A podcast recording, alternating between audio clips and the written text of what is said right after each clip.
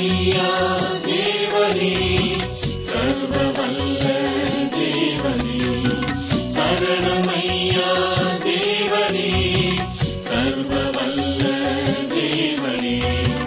பாவம் தீர ஜீவன் விட்ட ஜீவனுள்ள தேவனே, ஜீவனுள்ள தேவனே, இயேசுவே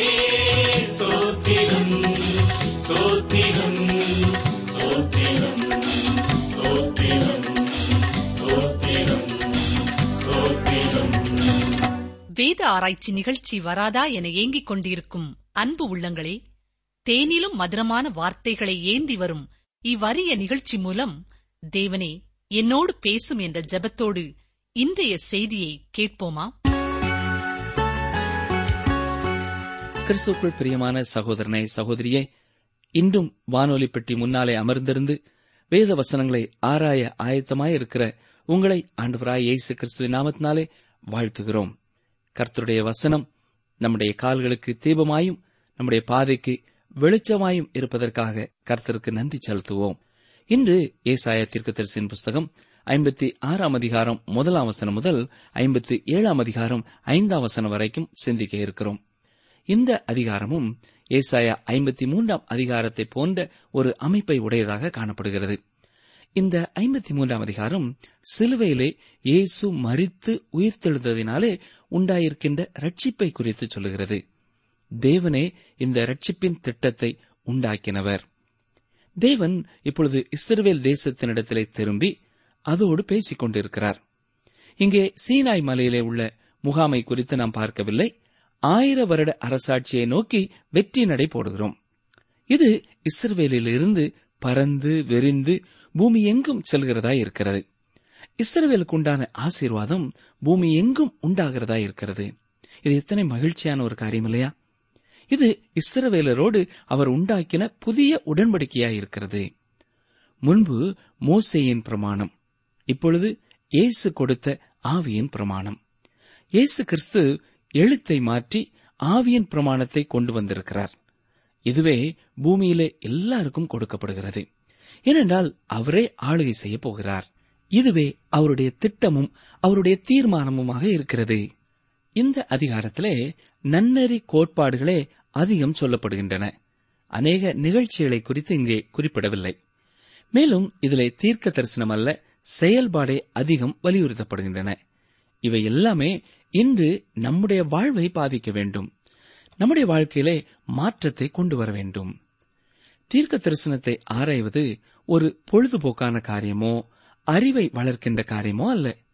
நம்முடைய பரிசுத்த ஜீவியத்தை அது உற்சாகப்படுத்துகிறதாக இருக்க வேண்டும். அப்போஸ்தலனாகிய யோவான் 1 யோவான் 3 அதிகாரம் 3 வசனத்திலே என்ன எழுதியிருக்கிறார்? அவர் மேல் இப்படிப்பட்ட நம்பிக்கை வைத்திருக்கிறவனவனும் அவர் சுத்தமுள்ளவனாயிருக்கிறது போல தன்னையும் சுத்திகரித்துக் கொள்கிறான் என்று சொல்கிறார். நாம் தீர்க்க தரிசனத்தை தியானிப்பது சுத்திகரிக்கும் ஒரு நம்பிக்கையை நமக்கு கொடுக்கிறது. ஏசாயா இப்பொழுது 1000 வருட அரசாட்சியை எதிர்நோக்கி பேசுகிறார். இயேசு கிறிஸ்து அங்கே ஆளுகிறவராயிருக்கிறார். நாம் ஏற்கனவே சிந்தித்தது போல இயேசு கிறிஸ்து மோசேயின் நியாய பிரமாணத்தை மாற்றிவிட்டார். ஆவியின் பிரமாணத்தை இப்பொழுது தந்திருக்கிறார். நியாயப்பிரமாணத்தை கைக்கொள்வதனாலே எந்த ஒரு மனிதனும் ரட்சிக்கப்பட முடியாது. உதாரணமாக இயேசு கிறிஸ்து மத்தேயு எழுதின சுவிசேஷம் 5 அதிகாரம் 22 வசனத்திலே என்ன சொல்கிறார் பாருங்கள். நான் உங்களுக்கு சொல்கிறேன், தன் சகோதரனை நியாயமில்லாமல் கோபித்துக் கொள்பவன் நியாய தீர்ப்புக்கு ஏதுவாயிருப்பான். தன் சகோதரனை வீணன் என்று சொல்லுகிறவன் ஆலோசனை சங்க தீர்ப்புக்கு ஏதுவாயிருப்பான். மூடனே என்று சொல்லுகிறவன் எரி நரகத்துக்கு ஏதுவாயிருப்பான். இதன் அடிப்படையிலே பார்ப்பீர்கள் என்றால் ஒரு சிலரே இதை கைக்கொள்ள முடியும், மற்றவர்கள் இடறிவிடுவார்கள். அப்படியானால் நாம் எவ்வாறு ரட்சிக்கப்பட போகிறோம்? நமக்கு ஒரு இரட்சகர் இருக்கிறார். அவர் நம்மை ரட்சிப்பார். இயேசு இனி பூமியிலே ஆட்சி செய்யும் பொழுது திருடு, கொலை, கொள்ளை போன்றவை இருக்கப் போவதில்லை. பெண்கள் இரவிலேயும் பாதுகாப்பாக பயணம் செய்ய முடியும். அந்நாட்களிலே பூமி மிகவும் பாதுகாப்பானதாக காணப்படும். ஒவ்வொரு மனிதனும் தன்னுடைய திராட்சை செடியின் கீழும் அத்தி மரத்தின் கீழும் மிகவும் சமாதானத்துடன் குடியிருப்பான். அதாவது ஒவ்வொருவருக்கும் சொந்த சொத்து உண்டாயிருக்கும், செழுமையும் சமாதானமும் உண்டு. இது எவ்வளவு ஆசீர்வாதமானது இல்லையா? சரி, ஏசாயா 56 அதிகாரம் முதலாம் வசனத்தை வாசிக்கிறேன். கர்த்தர் சொல்லுகிறார், நீங்கள் நியாயத்தை கைக்கொண்டு நீதியை செய்யுங்கள், என் ரட்சிப்பு வரவும் என் நீதி வெளிப்படவும் சமீபமாய் இருக்கிறது. இந்த வசனத்திலிருந்து நாம் அறிந்து கொள்வது என்ன? தேவனுடைய ராஜ்யம் பூமியிலே ஸ்தாபிக்கப்படுவது வெகு விரைவிலே இருக்கும் ஒரு காரியம். இதைத்தான் தீர்க்கதரிசிகள் எதிர்பார்க்கிறார்கள். சிறிது காலம் இடைவெளிக்கு பின்பு அது வெகு விரைவிலேயே ஸ்தாபிக்கப்படும் என்றே அந்த தீர்க்கதரிசிகள் கூறினார்கள்.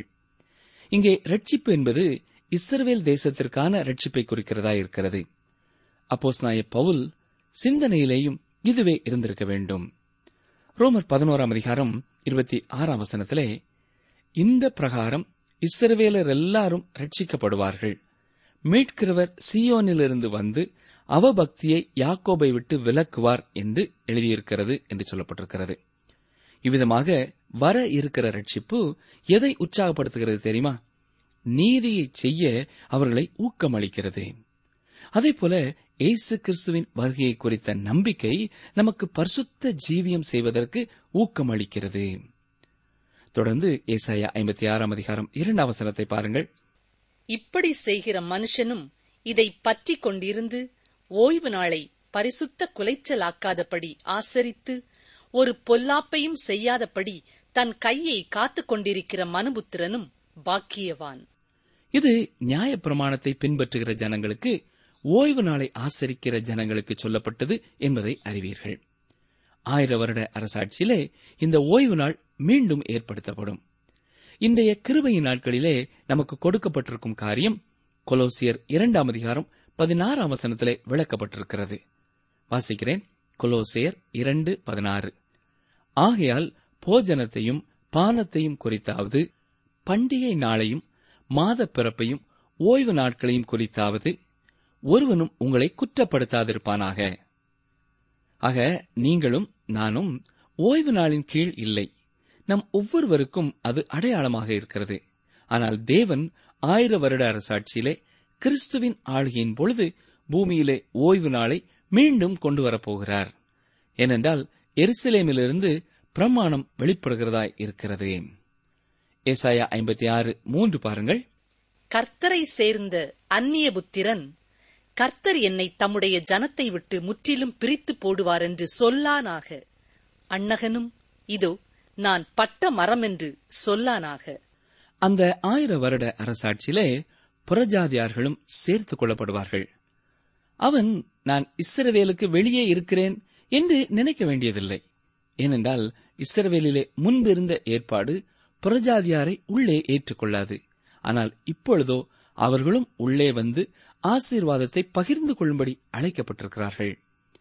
மோசேயின் பிரமாணத்தின்படி அன்னகர்கள் ஆசாரியர்களாக பணி செய்ய முடியாது. ஆனால் அந்நாட்களிலோ அவர்களுக்கு உத்தம இடத்தை கொடுப்பதாக தேவன் வாக்கு பண்ணுகிறார்.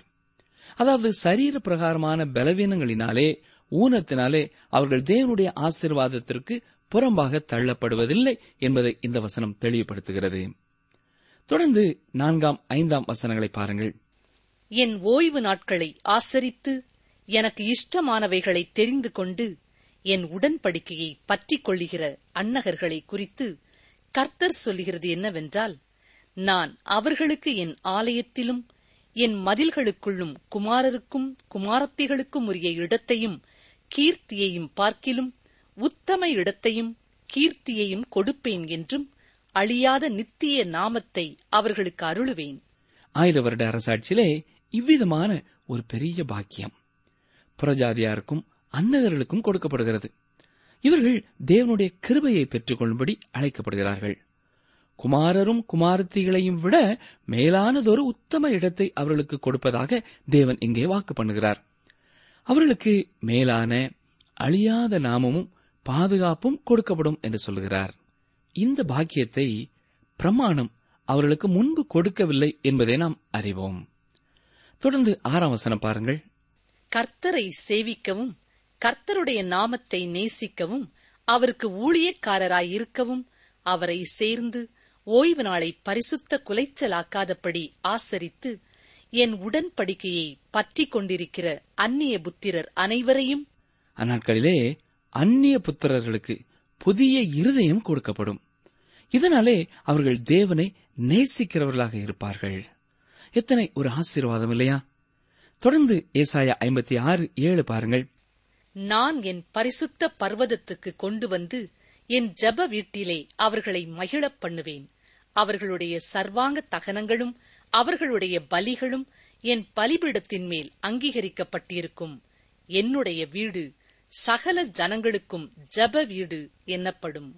கர்த்தராகிய இயேசு தேவனுடைய ஆலயத்தை 2வது முறை சுத்திகரித்த பொழுது இந்த வசனத்தையே சொல்லி காட்டினார். இதுவே தேவனுடைய எண்ணமும் கூட. தன்னுடைய ஆலயம் சகல ஜனங்களுக்கும் ஜப வீடாக இருக்க வேண்டும். அங்கே ஜாதி, இன, மொழி வேறுபாடின்றி அனைவரும் வந்து தன்னை தொழுது கொள்ள வேண்டும் என்பதே அவருடைய உண்மையான நோக்கம். ஆனால் சபையானது இயேசு கிறிஸ்துவின் நாளில் இருந்தது போலவே இன்றும் காணப்படுகிறது. அங்கே சபையின் முக்கியமான நோக்கம் நிறைவேற்றப்படவில்லை. சபையானது கடமைக்காக தேவனை ஆராதிக்கிற இடமாகி போனது. மற்றவர்கள் மீது அன்போ கரிசனையோ காணப்படவில்லை. ஆத்தும பாரமும் இல்லாமல் தேவ பயமும் இல்லாமல் காணப்படுகிறது.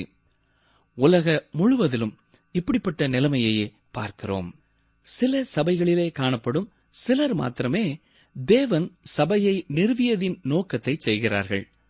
அதன் அடிப்படையிலே ஆசீர்வாதம் பெறுகிறார்கள். மற்றவர்களையும் ஆசீர்வாதத்திற்கு நேராக வழி நடத்துகிறார்கள். தொடர்ந்து 8வது வசனத்தை பாருங்கள். இஸ்ரவேலில் தள்ளுண்டவர்களை சேர்க்கிற கர்த்தராகிய ஆண்டவர் அவனிடத்தில் சேர்க்கப்பட்டவர்களை அல்லாமல் இன்னும் அவனிடத்தில் சேர்ப்பேன் என்கிறார். 1000 வருட அரசாட்சியிலே தேவனுடைய ராஜ்யமானது உலகம் முழுவதும் பரவியிருக்கும். இதிலே பூமியில் உள்ள ஒவ்வொரு இனத்திலிருந்தும் ஒவ்வொரு குடும்பத்திலிருந்தும் உறுப்பினர்களாக பங்கெடுப்பார்கள் என்று சொல்லலாம். அப்பொழுதுதான் அநேகர் கிறிஸ்துவனிடத்திலே திரும்புவார்கள் என்று நாம் விசுவாசிக்கலாம். தொடர்ந்து ஏசாயா 56:9 வாருங்கள். வெளியில் சஞ்சரிக்கிற சகல மிருகங்களே, காட்டிலுள்ள சகல மிருகங்களே, பட்சிக்க வாருங்கள்.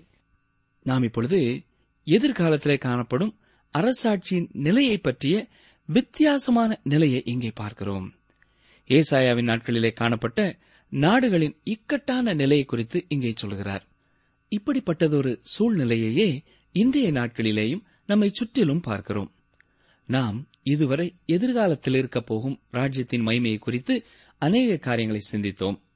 இப்பொழுது நாம் அதிலிருந்து வேறொரு பகுதிக்கு திரும்புகிறோம். அப்பொழுது இருக்கும் தேசங்களின் மோசமான நிலைமையை குறித்து இங்கே காண்கிறோம். இஸ்ரவேலுக்குள் மற்ற தேசங்களை தேவன் அனுமதித்தபடியினால் அவர்கள் உள்ளே நுழைந்தார்கள். காட்டு மிருகங்களைப் போல பாய்ந்தார்கள். அவர்கள் இஸ்ரவேல் தேசத்தை கொள்ளையிட்டு அந்த ஜனங்களை கொடுமைப்படுத்தினார்கள். அசீரியா, பாபிலோன் போன்றவை அவ்விதமாகவே உள்ளே நுழைந்தவை. பின்னாட்களிலே மற்ற நாடுகளும் உள்ளே நுழைந்தன. நீங்கள் எருசலேமில் உள்ள புலம்பலின் சுவரை பார்த்தீர்களானால் அது பலதரப்பட்ட காலங்களில் உள்ள கற்களால் கட்டப்பட்டிருப்பதை அறியலாம். இதிலிருந்து அந்த நகரம் அநேக முறை அழிக்கப்பட்டு மீண்டும் கட்டப்பட்டிருக்கிறது என்பதை அறிந்து கொள்ளலாம். வரலாற்றிலே பார்க்கும்பொழுது இந்த நகரம் குறைந்தது 27 முறையாவது அழிக்கப்பட்டிருக்க வேண்டும் என்று அறிகிறோம். இன்று இந்த நகரம் அழிவுகளின் மீதே கட்டப்பட்டிருக்கிறது.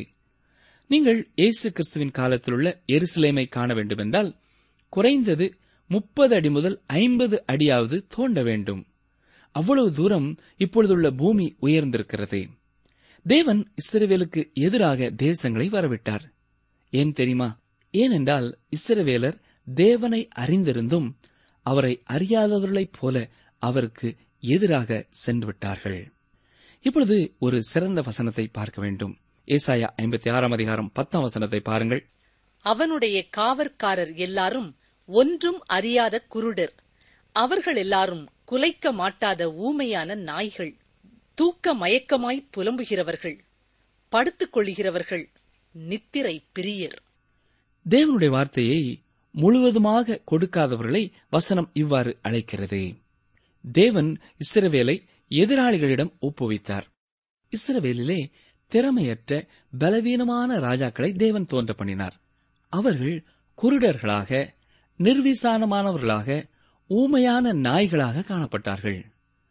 புதிய ஏற்பாட்டிலே அப்போஸ்தலனாகிய பவுல் பிலிப்பியர் 3 அதிகாரம் 2 வசனத்திலே நாய்களுக்கு எச்சரிக்கையாயிருங்கள் என்று எச்சரிக்கிறார். இங்கே அவர் எதை அர்த்தப்படுத்தி கூறுகிறார்? இவர் உங்கள் வீட்டிற்கு அருகிலே உள்ள நாய்களுக்கு எச்சரிக்கையாயிருக்கும்படியாக சொல்லவில்லை. இவர் கள்ள போதகர்களுக்கும் கள்ள தீர்க்கதரிசிகளுக்கும் எச்சரிக்கையாய் இருக்கும்படி சொல்கிறார். இவர்கள் தேவனுடைய ஆலோசனை முழுவதையும் சொல்வதில்லை. ஏசாயாவின் நாட்களிலே ஆடு மேய்க்கிறவர்கள் தங்கள் ஆடுகளை காக்க நாய்களை வைத்திருப்பார்கள். இந்த நாய்கள் மிக கவனமாக மந்தையை காத்துக் கொண்டிருக்கும். ஏதாவது ஆபத்து வருகிறதென்று நாய் உணர்ந்த மாத்திரத்திலே குலைக்க ஆரம்பித்துவிடும். அதேபோல மக்களுக்கு காவற்காரராகிய தீர்க்கதரிசிகளும் போதகர்களும் மேய்ப்பர்களும் தேவ ஜனங்களை ஆபத்தான சூழ்நிலையிலே தேவையான வேளையிலே எச்சரித்து தேவனுடைய வார்த்தையை சொல்ல வேண்டியது அவசியம். பிரியமானவர்களே, எனக்கு அருமையான சகோதரனே, சகோதரியே, நீங்கள் ஒருவேளை ஒரு ஊழியக்காரனாக அழைக்கப்பட்டிருப்பீர்கள் என்று சொன்னால், இந்த உலகத்திலே திருச்சபைக்கு எதிராக வரும் பிசாசின் தந்திரங்களை குறித்து எச்சரிப்பு கொடுக்க தேவன் உங்களையே எதிர்பார்த்திருக்கிறார். இங்கே அவர்கள் அதையெல்லாம் விட்டுவிடுகிறார்கள். ஊமையான நாய்களைப் போல இருந்து விடுவார்கள். அமைதியாய் இருந்து விடுவதன் மூலம் பிரச்சனை இல்லாமல் இருந்து கொள்ள பார்க்கிறார்கள். இவ்வாறு இருப்பதனாலே அவர்கள் கள்ள தீர்க்கதரிசிகளாகி போகிறார்கள். இன்றைய நாட்களிலே தாராள கொள்கை கொண்டோர், அதாவது வேத வசனத்தை பரிபூர்ணமாக நம்பாதவர்கள், கிறிஸ்தவத்திலே உருவாகி வளர்வதற்கு காரணம் அநேக தேவ ஊழியர்கள் அமைதியாக இருப்பதனாலே தான் என்று சொல்ல வேண்டும். இவர்கள் தாங்கள் சொல்ல வேண்டிய தேவனுடைய வார்த்தைகளை தைரியமாக சொல்வதில்லை. நாம் வேதவசனத்தை கனிவோடு சொல்ல வேண்டும். அதே வேளையிலே எச்சரிக்க வேண்டிய காரியங்களை குறித்து எச்சரிக்கத்தான் செய்ய வேண்டும். ஒருவன் தேவனுடைய பிரசங்க பீடத்திலே நின்று கொண்டு தேவனுடைய வார்த்தைகளை சொல்லாவிட்டால் அவன் ஊமையான நாயே. இதை ஏசாயா தீர்க்கதரிசி சொல்கிறார். ஏசாயா பரிசுத்த ஆவியானவருடைய நடத்துதலின்படி இதை எழுதியிருக்கிறார். தேவ வார்த்தைகளை சொல்லாதவன் படுத்துக்கொண்டு நித்திரை செய்கிறான். அவனால் கொலைக்க முடிகிறதில்லை. அவன் தூக்கத்தையே விரும்புகிறான். மக்களை பிரியப்படுத்துவதே அந்த ஊழியனின் வசதியாயிருக்கிறது. அநேக ஊழியர்களை பற்றி மக்கள் சொல்லும் பொழுது அவர்கள் அப்படி பழக மாட்டேன் என்கிறார், இப்படி செய்ய மாட்டேன் என்கிறார் என்றுதான் சொல்கிறார்களே ஒழிய, அவர் வேதத்தை இவ்வாறு போதிக்கவில்லை என்று குறை சொல்கிற மக்களை பார்ப்பது அரிது. ஆம், அவர்களுக்கு அவர்களோடு ஒத்துப்போகின்ற ஊழியர்கள் இருந்தால் போதும். வேதத்தை போதிக்கிற ஊழியர் தேவையில்லை. அது அவர்களுக்கு மிக முக்கியமான பிரச்சனையாயும் இல்லை. இவ்வாறு இருப்பதனாலே தான் ஊழியர்கள் வேத வசனத்திலிருந்து எச்சரிக்கை கொடுக்காதவர்களாக காணப்படுகிறார்கள்.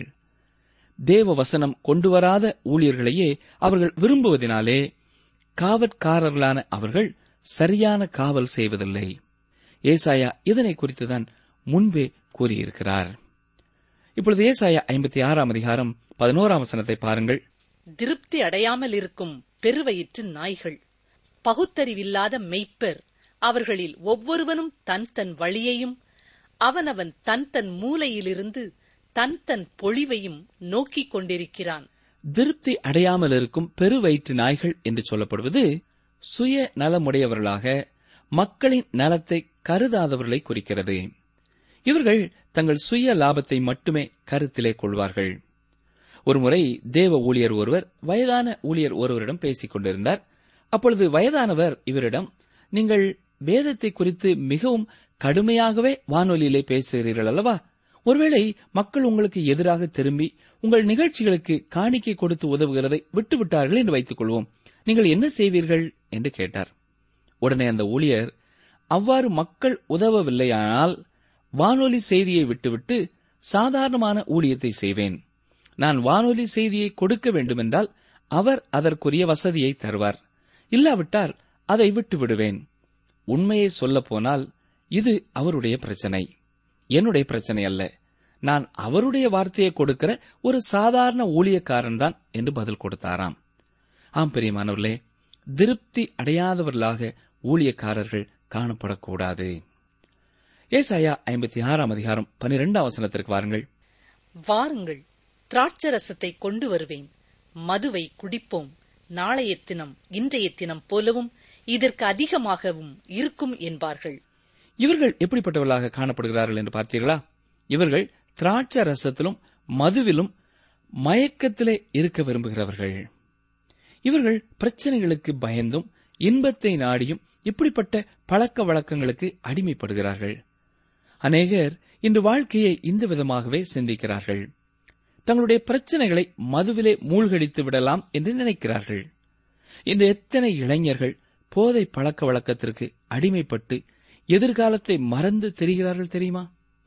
என்றுமில்லாத அளவிற்கு இந்த நாட்களிலே அநேக பள்ளி மாணவர்களும் போதை பழக்கத்திற்கு அடிமைப்பட்டு கிடப்பதை நாம் பார்க்கிறோம். எத்தனை பரிதாபமான ஒரு நிலை! எனக்கு அருமையான சகோதரனே, சகோதரியே, இவர்கள் எதிர்காலத்தை அழித்துக் கொண்டிருக்கிறார்கள். பெரியவர்கள் குடியிலே மூழ்கி குடும்பத்தை அழித்துக் கொண்டிருக்கிறார்கள். இதையெல்லாம் அறிந்து கொள்ளும் அளவிற்கு அவர்களுக்கு பகுத்து அறிவு வேலை செய்யவில்லை. தேவ பிள்ளைகள் என்று சொல்லிக் கொள்கிற அநேகர் தேவ செய்தியை கேட்பதை விட இனிய இசையை கேட்கவே விரும்புகிறார்கள். அதிலேயே மயங்கி இருக்க விரும்புகிறார்கள். நீங்கள் இனிமையான இசையை மீட்டும் பொழுது உங்களுக்கு பிரச்சனை மற்றவர்களிடத்திலிருந்து வருவதில்லை. ஆனால் வேத வசனத்தை கொடுக்கும் பொழுது உங்களுக்கு பிரச்சனைகள் வரும். ஏனென்றால் அது அவர்களை சிந்திக்க வைக்கிறது. ஆகவே ஒன்று, அவர்கள் அதற்கு கீழ்ப்படிவார்கள், இல்லாவிட்டால் எதிர்த்து நிற்பார்கள். நாம் தொடர்ந்து ஏசாயா 57 அதிகாரத்தை சிந்திக்கப் போகிறோம். இன்று உலகத்திலே துன்மார்க்கர் தேற்றப்படுகிறார்கள். அவர்களிடம் செல்வம், அந்தஸ்து எல்லாமே இருக்கிறது. ஆனால் நாம் உலகத்தின் முடிவிலே வேறொன்றை காண்போம். நீதிமான்கள் தேற்றப்படுவார்கள், துன்மார்க்கர் ஆக்கினை தீர்ப்படைவார்கள். இந்த அதிகாரம் ஏசாயா புத்தகத்தில் உள்ள இறுதி பிரிவில் உள்ள 2வது பகுதியை முடிவுக்கு கொண்டு வருகிறது. இதற்கு நாம் பாடுபட்ட தாசன் மூலமாக வரும் யெகோவாவின் ரட்சிப்பு என்று பெயரிட்டிருந்தோம். யாரெல்லாம் பணிவோடு வந்து தங்களை தாழ்த்தி அவரை ஏற்றுக்கொண்டார்களோ அவர்கள் எல்லாரும் நீதிமான்களாக்கப்படுவார்கள். எவரெல்லாம் அவரை தள்ளிவிடுகிறார்களோ அவர்கள் நியாய தீர்ப்பை நோக்கி போய்க் கொண்டிருக்கிறார்கள். நாம் இந்த அதிகாரத்திலே 2 சாலைகள் சந்திக்கும் இடத்திற்கு வருகிறோம். ஒரு சாலை ஜீவனை நோக்கி செல்கிறது, மற்றொரு சாலை அழிவை நோக்கி செல்லும் அகல பாதை. நாம் எந்த பாதையிலே செல்ல வேண்டும் என்பதை நாம் தான் முடிவு செய்கிற இடம் இங்கே இருக்கிறது. முதலாம் வசனத்தை பார்ப்போம் என்றால், இங்கே நீதிமான் மடிந்து போகிறான் என்று சொல்லப்பட்டிருக்கிறது. இன்றைய நாட்களிலே அநேக தேவனுடைய பரிசுத்தவான்கள் மரணத்தின் மூலமாக எடுத்துக் கொள்ளப்படுவதை பார்க்கிறோம். வரப்போகின்ற அநேக உபத்திரவங்கள், தீங்குகளுக்கு முன்பாக அவர்கள் எடுத்துக் கொள்ளப்படுகிறார்கள். ஒரு தேவ ஊழியர் இவ்விதமாய் சொல்லியிருக்கிறார், நான் என் ஊழியத்தை ஆரம்பித்த நாட்களிலே என்னை குறித்து கவலைப்பட்டேன், பிறகு என் குழந்தைகளை பற்றி கவலைப்பட்டேன், இப்பொழுது எனக்கு இருக்கும் பேர குழந்தைகளை குறித்து கவலைப்படுகிறேன். ஏனென்றால் வருகிற நாட்கள் மிகவும் தீங்கு நிறைந்தவை, அதை அவர்கள் சந்திக்க வேண்டியது இருக்குமே என்று சொல்கிறார். 2வது வசனத்தை பாருங்கள். ஏசாயா 57:2, நேர்மையாய் நடந்தவர்கள் சமாதானத்துக்குள் பிரவேசித்து தங்கள் படுக்கைகளில் இளைப்பாறுகிறார்கள். அவன் உள்ளத்திலே சமாதானம் இருக்கும், தங்கள் படுக்கையிலே இளைப்பாறுகிறார்கள் என்று பார்க்கிறோம். அவர்கள் படுக்கையிலே இருக்கும் பொழுது ஒருவேளை மரணம் வருமானால் அவர்கள் மகா உபத்திரவ காலத்திலிருந்து அகற்றப்பட்டு கிறிஸ்துவனுடைய பிரசன்னத்திற்குள்ளே கொண்டு செல்லப்படுகிறார்கள். அவர்களுக்கு என்னதான் நேரிட்டாலும் அவர்கள் சமாதானமாக இருப்பார்கள். 3வது வசனத்திலே பார்க்கும்பொழுது தேவன் துன்மார்க்கரோட பேசுகிறதை பார்க்கிறோம். என்ன சொல்கிறார்? நாள் பார்க்கிறவளின் பிள்ளைகளே, விபச்சாரனுக்கும் வேசிக்கும் பிறந்த சந்ததியாரே, நீங்கள் இங்கே கிட்டி வாருங்கள் என்று அழைக்கிறார். 57 அதிகாரம் 4வது வசனத்தை பார்ப்போம் என்றால், நீங்கள் யாரை பரியாசம் பண்ணுகிறீர்கள்?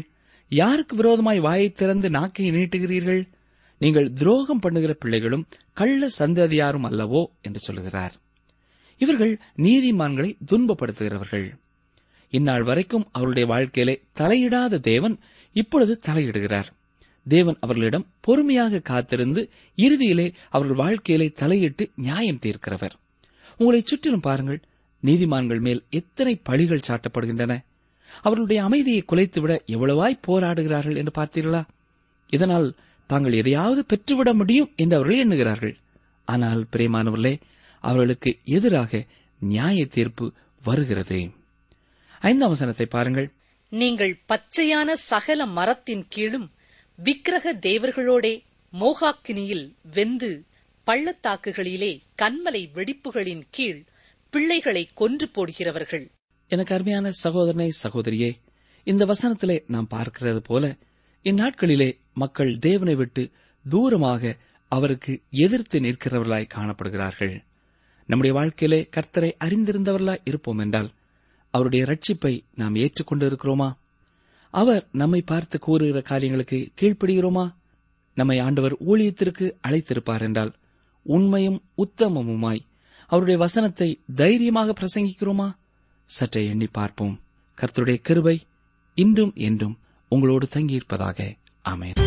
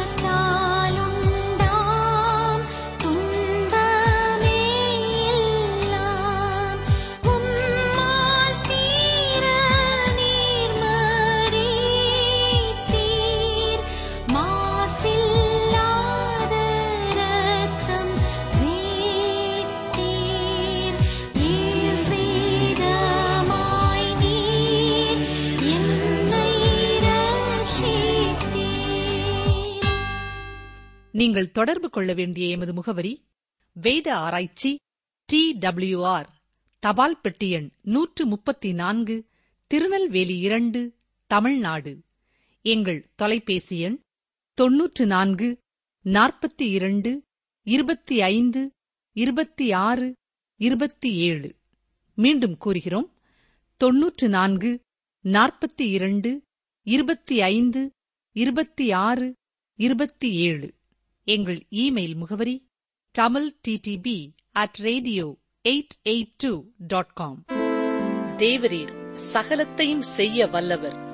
நீர் செய்ய நினைத்தது தடைப்படாது. யோபு 42:2. தேவரீர் சகலத்தையும் செய்ய வல்லவர். நீர் செய்ய நினைத்தது தடைப்படாது. யோபு 42:2.